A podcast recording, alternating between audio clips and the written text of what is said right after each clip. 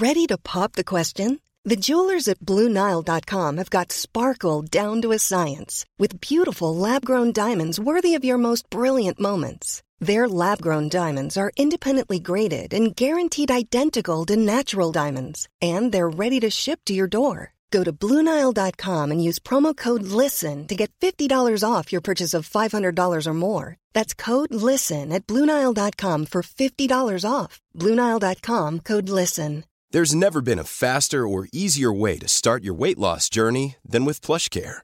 PlushCare accepts most insurance plans and gives you online access to board certified physicians who can prescribe FDA approved weight loss medications like Wegovy and Zepbound for those who qualify. Take charge of your health and speak with a board certified physician about a weight loss plan that's right for you. Get started today at plushcare.com slash weight loss. That's plushcare.com slash weight loss. Plushcare.com slash weight loss.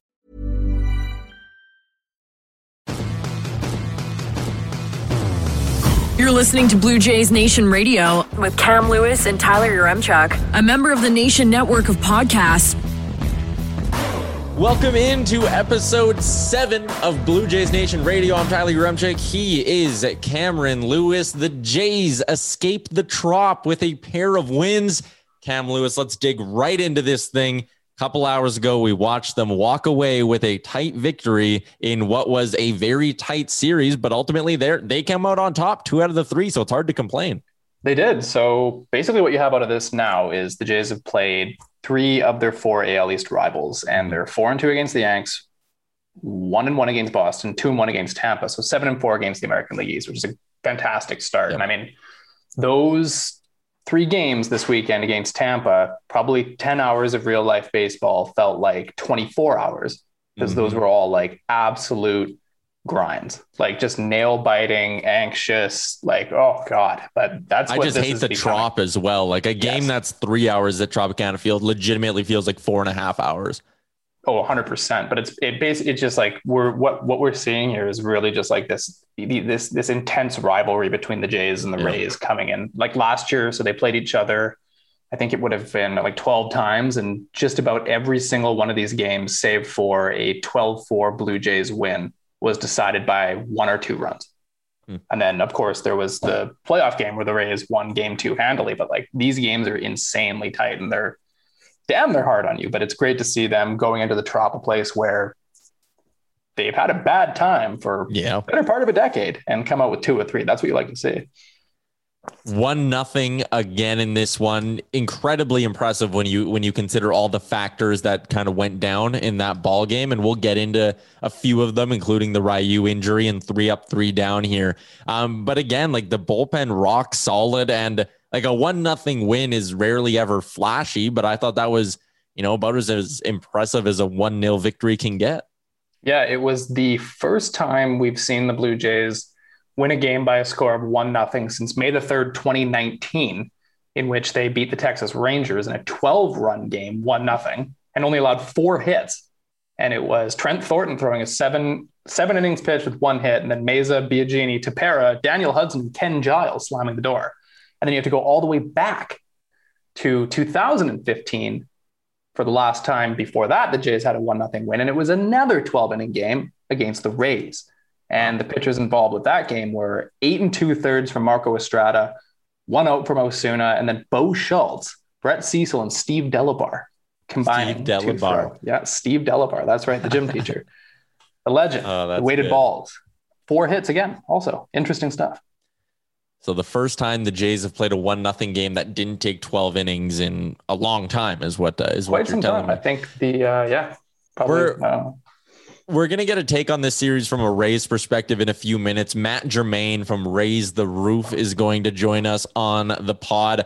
But first, it's time for Three Up, Three Down, brought to you by Twig and Berries. Check them out, twigandberries.ca. Free shipping in Canada on orders over $75. And if you're like me, you like saving a little bit of money, you can do two things. You can head to their website.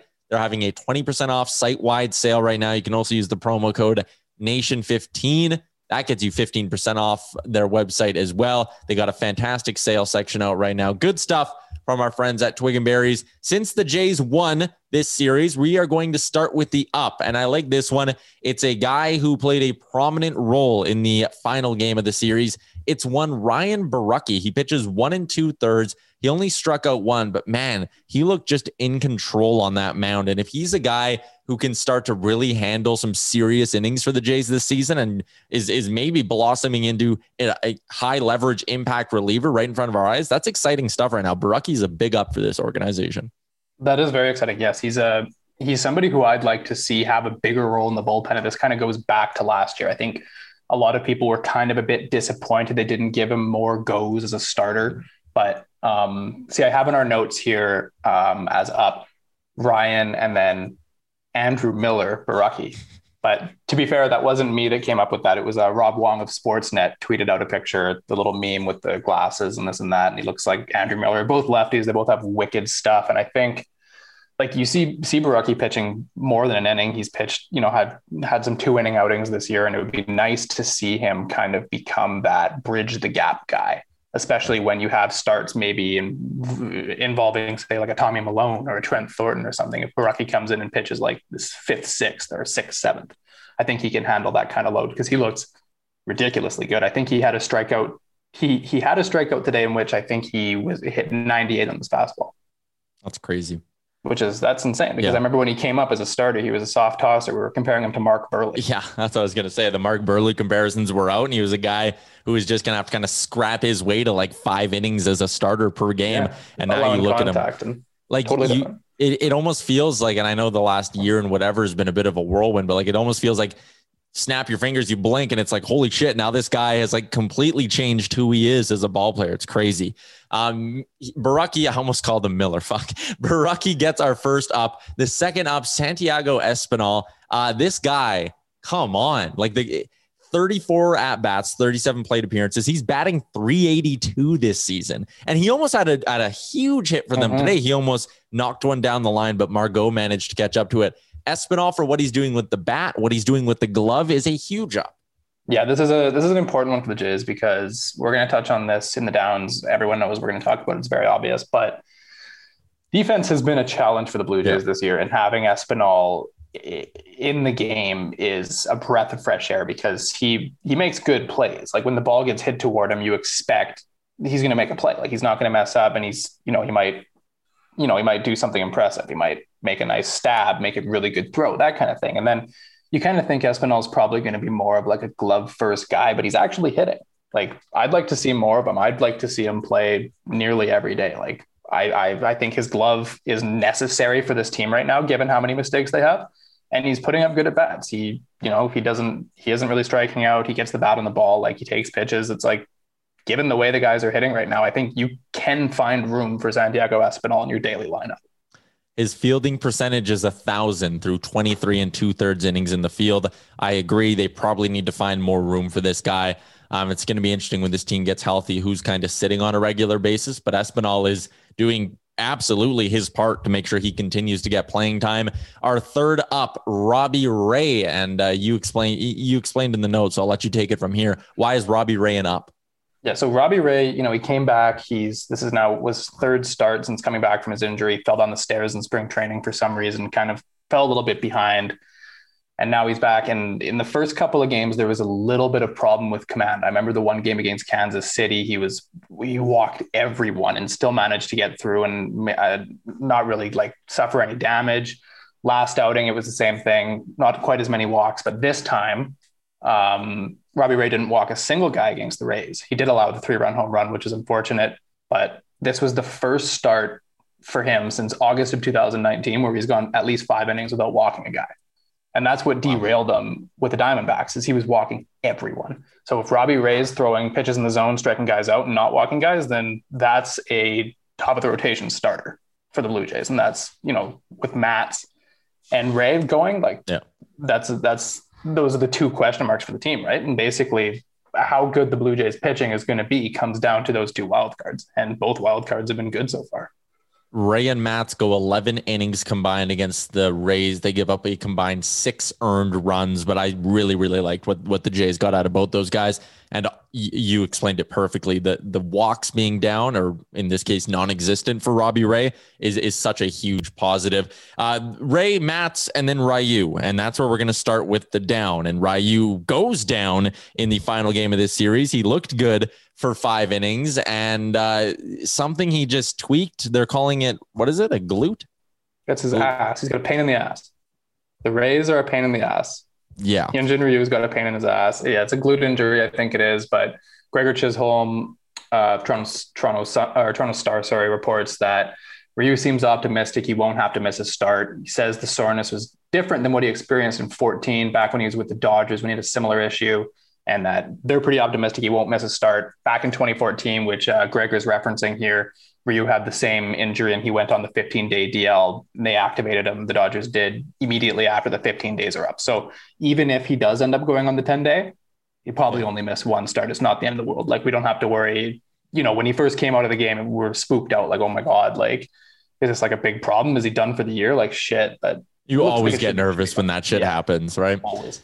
Um, but the days off are going to benefit them in this scenario as well, right? Like I know you were mentioning it might be Matz. Matz might go the second game against the Nationals here, but like if you wanted to throw one more guy in there and, and bump Ryu even back a day, it's going to be pretty easy to let him take a week to really recover from this thing, right? Like there's no sense, especially with how important he is. There is no sense risking him for like a start no. against the Braves in early May. Like if you need to give him some time to rest, I agree with you. It's it's definitely not the end of the world. Uh, the second down, you touched on it when we were talking about Espinal, but that defense on the left side, it's uh, it's quickly becoming a bigger and bigger and bigger story. The worse, worse, and worse they play.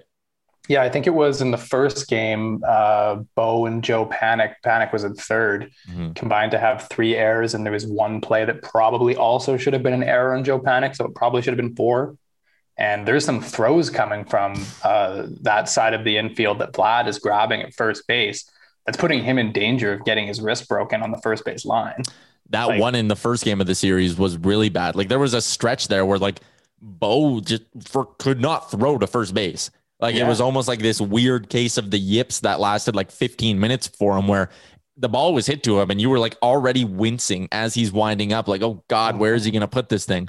Um, it's a major problem. I'm I'm still not sure 100% what the solution is. Maybe it's finding a way to get Espinal in there a little bit more. Maybe I like putting... Espinal third a lot. Yeah, um, I, I, don't mind that either. Would you play it short?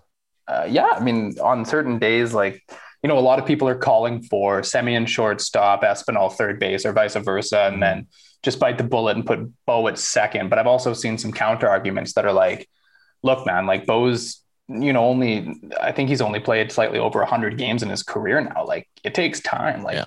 he's one of your franchise guys. Like, do you really want to piss him off and not let him play the position he thinks he can play? Like maybe we have to accept that as much as we want this year to be a full on competitive year for the Blue Jays, that there are still some growing pains. And one of those growing pains is just allowing Bo to hack it at short. And if it doesn't work, then it's dealt with in the offseason.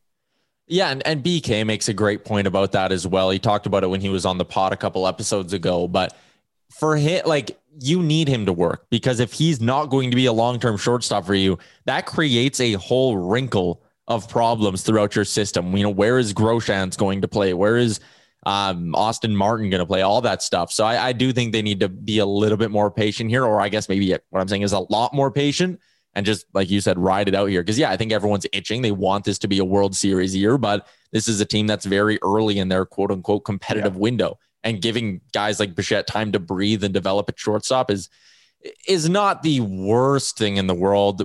Which like I, I hesitate saying that because it is costing them games to to some extent, but it's just one of those things you almost just need to accept as a team that's still just entering their prime. Uh, the third one you have here, and I'll let you take this one as well. Jordan Romano returns from the IL, didn't look great. Any reason for that is because he wasn't throwing as hard as he usually is. Yeah, so that's the the worrying thing. Romano comes off the injured list. So the last game he played um, back in uh, back a few weeks ago before he got injured was against the Yankees, and he was hitting 98, 97.9, 97, 97. So he was hitting right up there. And we've seen him hit like 99 before. I don't think we've seen Romano hit 100. But then in this game against the Rays, he was the highest velocity he threw was 94.9. And he was sitting around 94, 93 with his fastball, which is a little worrying. I'd say maybe it's just a consequence of you know him having a little while off, you know, a couple weeks off, week week and a half off, or whatever it was, and he just needs to ramp himself up. But this is something to keep an eye on the next time he has an outing because right now, given the way the bullpen's going, Romano has, I mean, I don't mean this as like a criticism, just it's mostly because of how good everybody else has been. But Romano kind of looks like the weak, weak spot in the, in the bullpen right now, which is kind of shocking to say. Yeah, it's really odd to say, especially what we thought the bullpen was going to look like coming into the year.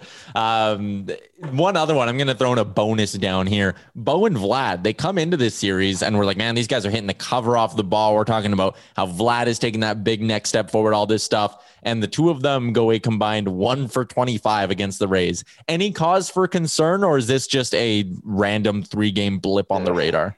Yeah, it's just it's just small picture stuff. Like it's just a random three games. The Rays are the Rays pitch well, right? Like there's a lot of good arms out there, and that's what the Rays do. I mean, you haven't really seen it that much this year because the Rays have had a whole bunch of injuries. They're not at their best right now, but there's a lot of good pitchers on that roster. And, you know, the Rays and the Jays, they're pretty similar. They know how to get the most out of their pitchers. So it is what it is. Like I I wouldn't be too concerned about it. They had such a prolonged hot streak that whatever.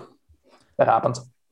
That is three up, three down, or three up, four down in this case, brought to you by twigandberries.ca. They have their 20% off site wide moving sale. Use the promo code moving20 at the checkout, twigandberries.ca. Quality clothing for the everyday caveman, Mr. Cam Lewis. Um, actually, yeah, I, I quickly want to do one more here. Um, I know we're another we're, down. You're so negative. No, no, no. I, I want to do an up, and that's Randall Grichuk again, like a oh. big hit in game one of the series. He continuing to impress, man. Like that's that situation with Springer's return on the horizon. That's going to be fascinating to see how they handle things. I know we've talked yeah. about it a few times now, but that still eats up like a lot of what I'm thinking about during these games. Is like, man, how are they going to make this work? Yeah, I mean, Randall certainly played his way into continuing yeah. to be an everyday player, even when Springer and Teoscar are healthy. Like Grichuk's been one of their better guys this year, and there's yeah. just no reason not to have him in the outfield, especially right now. Like even if he's hitting ho hum and he's putting up his standard Randall Grichuk 750 OPS and striking out a bunch, like his defense is great. Yeah. I think his defense is better than Teoscar and Gurriel's, and his defense might be better than George Springer's. Like we haven't seen Springer play yet. We haven't yeah. seen how he performs after his injury. We don't know. Like Grichuk could be their best defensive outfielder.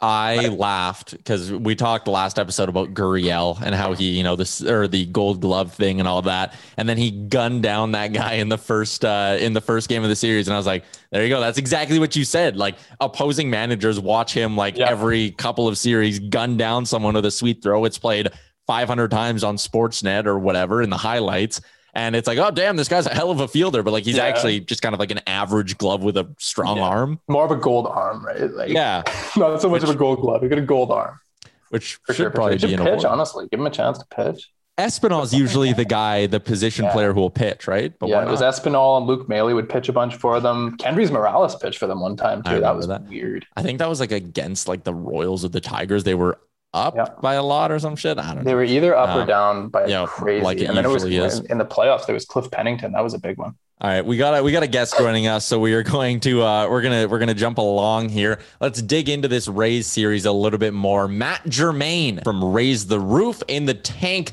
podcast. You can find him on Twitter at M- Matt underscore Germain underscore. I think is there a second underscore in there? did I just totally make yeah, that up on the spot? There is. All right, I nailed it. Uh, Matt how did you uh, how did you enjoy the series here? Was it three really tight ball games? Like for an AL East, an all AL East series, like that's kind of all you can ask for from an entertainment perspective. For sure, I think there's some good pitching on both sides, some lackluster hitting on both sides. Yeah. To you know, overall, and uh, for a short series, it was like a feeling out series, is what it felt like more than anything. What did you feel from a bat from a hitting perspective? What did you feel the Rays weren't able to do against the Jays in this series? Um, normally, the Rays, well, I say normally, in 2020, the Rays showed an ability to produce a lot more runs with two outs. And I feel like nowadays we're not seeing that as much. They did for a little while and then they kind of went away again. And it's something that they have to get better at doing again because their lineup just isn't uh, elite enough to get away with not doing that. Um, and, and then they end up being dependent more on home runs and, and that hurts them long run. So, one question I had kind of um, was so the Blue Jays and the Rays, they played each other a whole bunch of times last year. Obviously, you saw them in the playoffs. what would you say looks different about the Blue Jays from a Rays perspective than what you saw last year? Uh, for sure, the, the pitching depth is is better. Uh, there's still holes that that exist on defensively, and, and those are still need to be addressed if if you guys are going to be serious about making a long run in the playoffs. Um, but the the pen for sure looks like a strength, and it was it's the same way we anticipated the Rays being, but they have their entire pen basically on IL. So what you're seeing right now is is the Rays second edition of the pen, uh, which yeah. is pretty impressive when you think about it. But yeah. for you guys, the pen looks elite, and I think your your lineup looks deeper. I, I know Semien's been doing a good job for you guys. It didn't really show up much in the, in the series, a little bit, but um, I think once Springer gets there, you're really going to see that lineup step up. So mm-hmm. uh, I'm, I'm, impressed with Espinal. I didn't know much about him, and I saw defensively what he can do, and, and his his mojo is something I think you guys need a little bit of.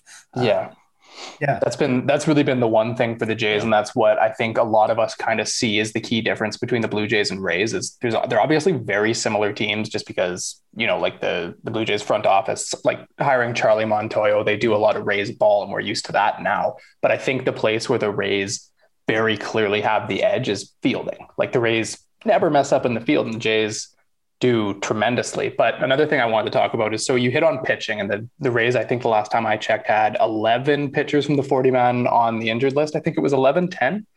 Yeah, and, it's close to there. And yeah, some so of them long term. So it depends. It's just, it's a good thing they have a really strong system. And, and. I think you're just starting now with Patino, Fleming, and uh, and Louis Head. You're just starting to see the tip of the iceberg. Um, mm-hmm. So there's more coming behind them that's even more impressive, which is surprising. Right. And that's what I was going to ask was so over the offseason, they trade Blake Snell to the Padres. That was kind of surprising. And then Charlie Morton mm-hmm. walks in free agency. Are there any one one thing the Rays always seem to do is there's always there's always just like the, the next guy coming, right? Like they trade their ace mm-hmm. away. It was, you know, James Shields get traded away, Chris Archer gets traded away, Blake Snell gets traded away. Like who are the who are the new arms that you think are going to become like the ace top level guys for the Rays now? by the playoffs, I think Shane McClanahan and Luis Patino will be two of those starters that are able to go at least five strong, maybe even a bit more, depending on how many innings they have left by that point. There's an outside chance you might see Shane Baz, but I think they'll keep him for next year before they bring him up. And then there's also uh, guys like uh, Joe Ryan, who has an elite fastball, and they're still pushing him as a starter, but he could go either way. He could be brought in as a high leverage reliever like they did with uh, Shane McClanahan in the playoffs in 2020.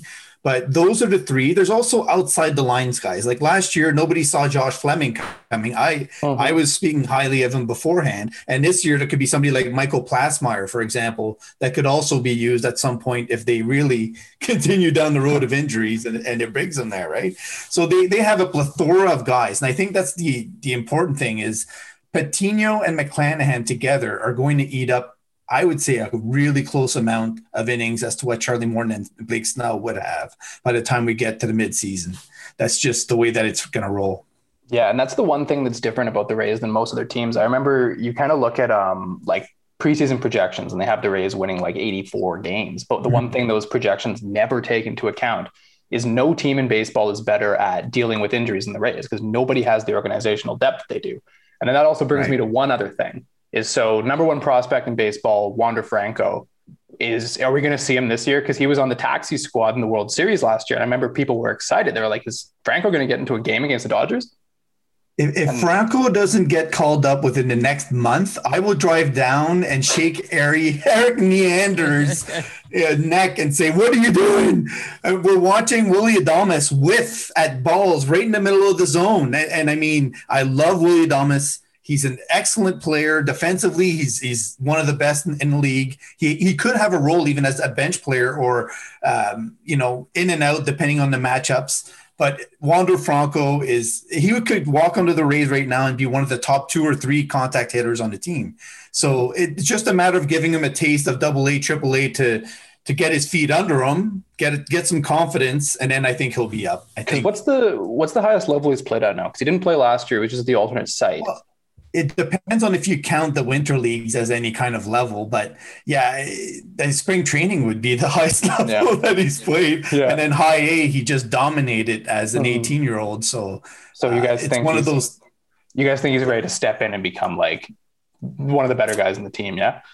Right. I think it's at first what you're going to see is a lot of singles, home uh, doubles, and and some home runs sporadically, and then eventually he'll grow into that power because he is a more husky guy than people you know are aware. I think he comes across as a little bit short and and stocky, but like Matt Stairs used to have, he's got some oomph in that bat. Once he gets it swinging, it's like a, a giant club that's fun to watch. So that's a great reference for, I love uh, a good Matt Stairs podcast. reference. Yeah, yeah. exactly. That was well done. Well, well, good pull. Good pull. Uh, looking at the AL East standings here, you got the Yankees and Orioles tied at the bottom, the Jays in the middle, the Rays at 11 and 11, the Red Sox up at the top. Are you like, I mean, obviously the major surprise is the Yankees being in the basement, but from a Rays perspective, has anything changed in your opinion through the first month here? Are you still expecting them to kind of be, you know, up near the top competing with those best teams? I, I had the the Rays winning the division from the beginning, and it was because I know their system extremely well. I'm so confident in those guys helping out what they already have, and I'm also confident in Erik Neander and I'm making one or two key moves that are going to push them over at some point as well. I still think that the offense out of center field is an issue. They have to come over, but I, am not surprised at all that the Yankees are having problems. I had them third. I had you guys second in the in the division. Uh, I was one of the few that's really down on their their defensive abilities, their lack of oomph. Brett Gardner was a great guy to bring back, but they just don't have that persona that says that they're they're playing for you know for keeps. So maybe they'll have another closed door meeting like they do every year, and then they'll come out and and you know, I I just I don't have much faith. So I think what you're what you're going to see now from this point onwards is where I think you're going to see the Rays kick it up a notch, and that's why I was a little bit frustrated with this series. But they've won six out of nine before uh, overall uh, in their last little bit, so I think they're they're on their way up. I don't know how the this little stretch they have now. They're going to face the A's, the Astros, and the Angels uh, through the yeah. next 12 games, I think. So it's going to be a little bit weird. No AL East. Um, yeah. But what, what it'll be telling is June 4th, the Rays will have played the Yankees 13 times. So by that point, you're going to have a really good barometer of where they stand in the division. And the Rays own them so much that they could relegate the Yankees to basically yeah. becoming sellers by that point. So we'll see. That'd be great. We'd all love that. That'd be you, awesome. You uh, you mentioned potential additions that they could make here before uh, before the deadline. I know it's really early in the year to be talking deadline, but are there some names out there? Are there some potential fits that you think maybe they should be going after? I have one that I really want them to key in on, and that's Ketel Marte. And I know he's injured right now, but in my opinion, they have the pieces to go and get him. They need to solidify that center field. And it doesn't mean they have to trade uh, Kevin Kiermaier because Ketel Marte can play one of the corners and, and be fine. He can play second base and be fine. He's a guy that can move around, but they they have to solidify their lineup to the point where they're not swing and miss as much. And I think adding him and Wander Franco to that lineup would make it a really tough lineup to, to navigate. Um, and, and then they can build around that with their pitching being strong enough to make them through the series. So would it kind of be fair to say, like you mentioned, the young guys who presumably are only going to take more steps forward, you know, potential pieces you can move in a trade. Is this a team that's probably built to be more dominant in the second half of the season and just kind of like a snowball down a hill, just keep building and rolling? Exactly. And they're, the front office is really, really focused on 2022 being like an elite season. You're looking at 100 plus games winning, um, but they, this is what they're calling a transition year. But Rays transition is basically continue fighting through. There, there's no tanking in a Rays, and you have to appreciate that. That's kind of a, yeah. a great trait to have for a small franchise like they are. Yeah, it's yeah. kind of weird because they get that rap as the team, you know, always trading away their good players and things like that. But it is stunning to have that reputation of like, oh, they, they never bring back the big guys. They're always moving stars, but also they're never not competing. It's such from an outside perspective, it's such a weird sort of such it's a weird dichotomy honestly. between the two. Yeah. They're they're an interesting team to follow. Like they always whenever they trade somebody, and whenever they make a trade, you you you just kind of know they're going to win the trade. Like the Chris yeah. Archer one was the huge one. Like that was nuts. And then I would I would argue that they they fleeced the Padres more. Uh, I I love Francisco Mejia. He's been one of the top twelve catching uh, catchers in terms of hitting. His blocking skills have really improved. His arm is a rocket. He's a switch hitter, which you don't see very often with it with a catcher. And if you have him, and then you saw Patino today, to me, he's he's one of the probably the most electric arm they've had since David Price. And that's saying a lot for a franchise that has a lot of pitching. Yeah. But because he's a strike thrower, he's not afraid to be in the zone and he's got nasty stuff. If they improve that changeup enough, I think he's going to be elite. So then you add Blake Hunt, who's going to be a top 100 prospect probably by midseason, and then Cole Wilcox, who was a one a first round talent. I mean, that's a lot. That's a lot to you know. Two guys that could be your franchise catchers plus two arms. I mean, and Blake Snell. I'm sorry, I I I might not be uh, the one that's most down on him, but I also know what he is, and he's not anywhere near an ace, and that's the price that they paid in that trade. Mm-hmm. Um, so I think long term, you're going to see more value overall out of that deal than you did the Chris Archer deal, which is saying a lot. Well, that's terrifying as a Blue Jays fan because yeah. that's the last thing we need to see is the Rays going and finding more insanely good pitchers and guys who I don't know put up like a 500 on, on base percentage. Ah, oh, it's frustrating, but here we are. I think this is a the budding of quite. You guys are in a good rivalry. place.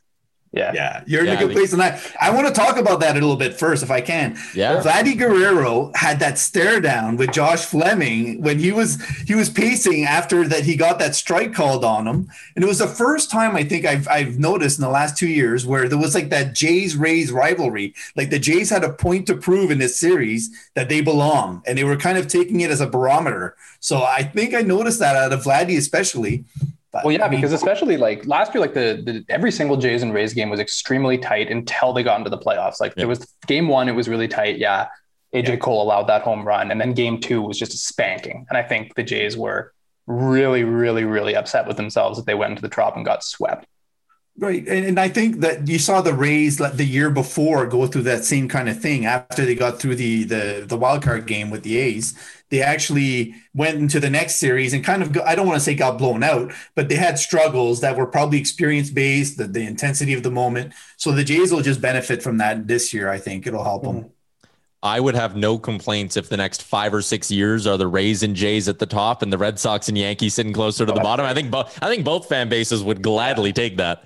Uh, it's such a more about. pleasant camaraderie yeah. kind of thing yeah. than. But, we, I mean, I talk a lot with Yankees uh, podcasters and stuff, and it, they're nice people and everything, but their fan base, holy yeah. moly, there's yeah, they're that's intense. a great point. yeah, no, we we know all about that. Yeah, yeah. Uh, Matt, really appreciate your time today, man. This was fun. We'll do it again later in the year. That was great. For sure, no problem at all. Thanks, Thanks for, for coming on. There you go. That is Matt Germain. You can find him on Twitter at Matt with one T underscore Germain with another underscore at the end. That confused the hell out of me at the start of the interview.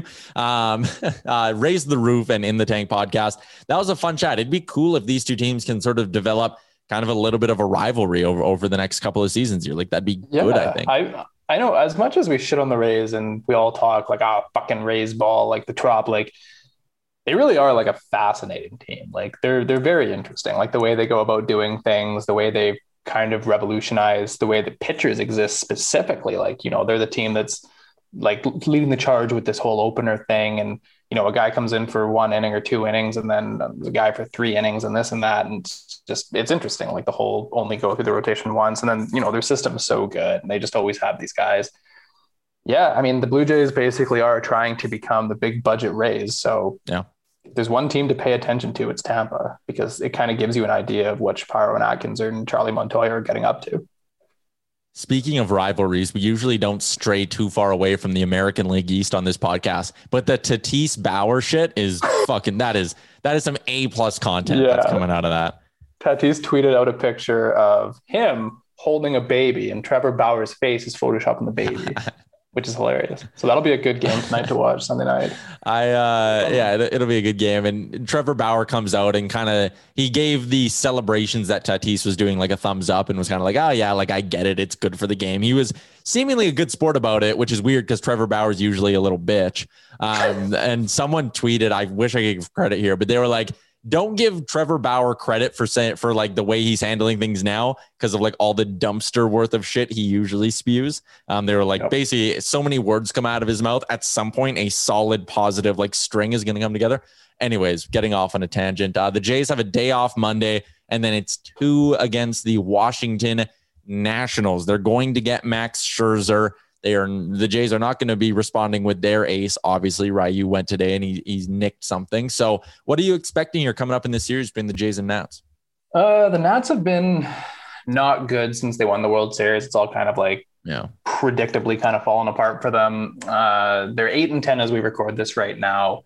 Twenty second um, in team OPS and dead last yeah. in home runs terrible offense. The only thing they really have going for them is Juan Soto, and he's on the 10 day injured list right now. I'm not sure what the what the outlook is there for him, but if you're he's not playing against the Jays, he's not going to be playing. No, no, because he was just put on recently, so that makes yeah. sense. If you're going up against the Nats and Juan Soto is not playing, then this is a very hopeless lineup. But reality is is that Max Scherzer is starting game one. Max Scherzer is very good.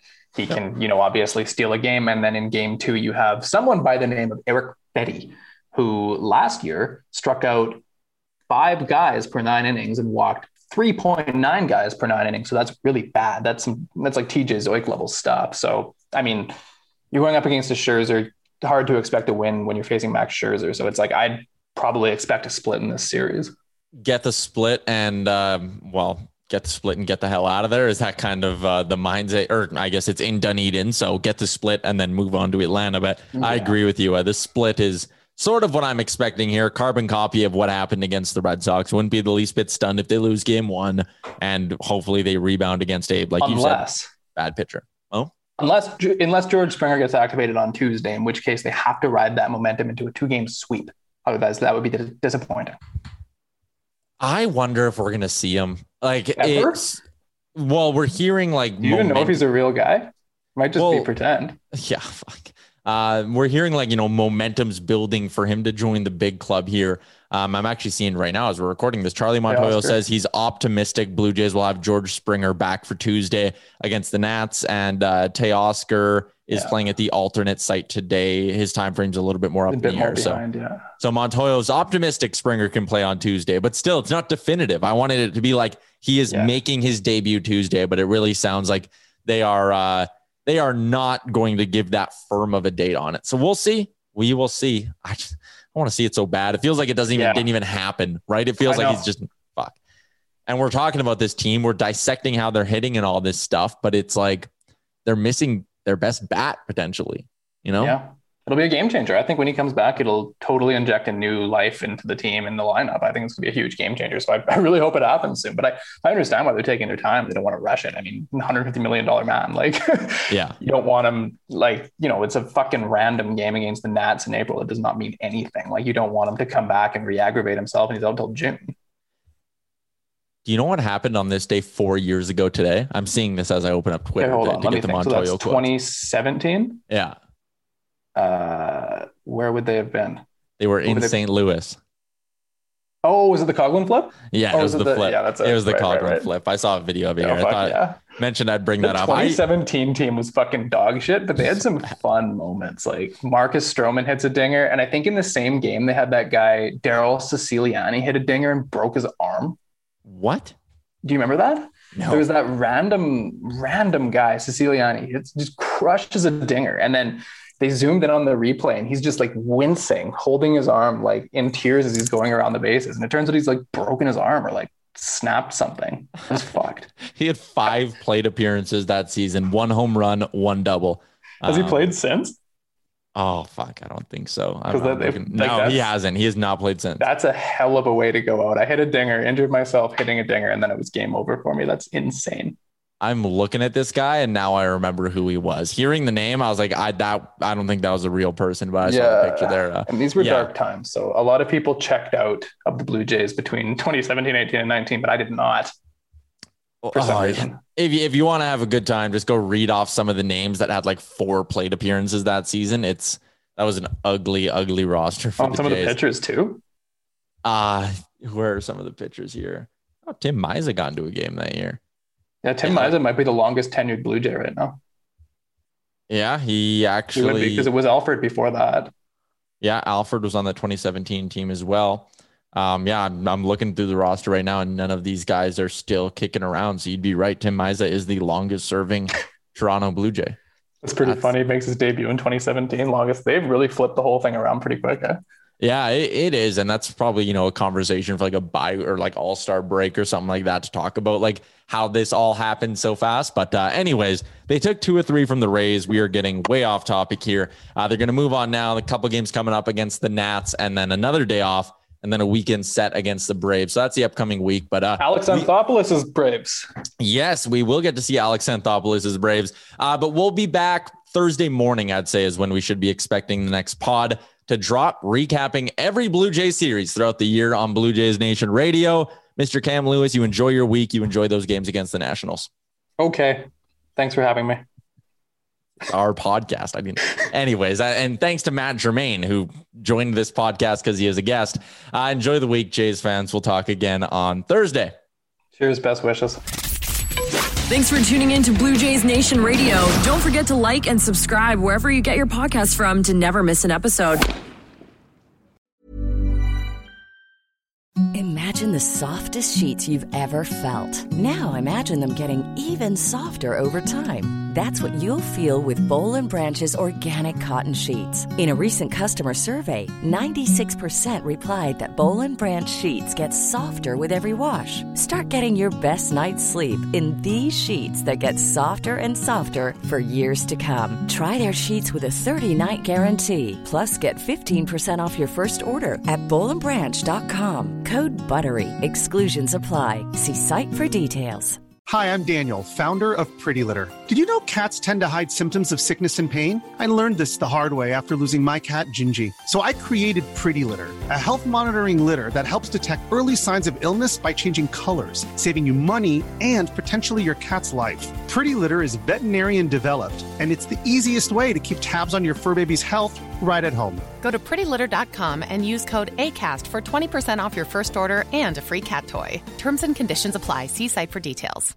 Mom deserves the best, and there's no better place to shop for Mother's Day than Whole Foods Market. They're your destination for unbeatable savings, from premium gifts to show-stopping flowers and irresistible desserts. Start by saving 33% with Prime on all body care and candles. Then get a 15-stem bunch of tulips for just $9.99 each with Prime. Round out Mom's menu with festive rosé, irresistible berry chantilly cake, and more special treats. Come celebrate Mother's Day at Whole Foods Market. Normally, being a little extra might be a bit much, but not when it comes to healthcare. That's why United Healthcare's Health Protector Guard fixed indemnity insurance plans, underwritten by Golden Rule Insurance Company, supplement your primary plan so you manage out of pocket costs. Learn more at uh1.com.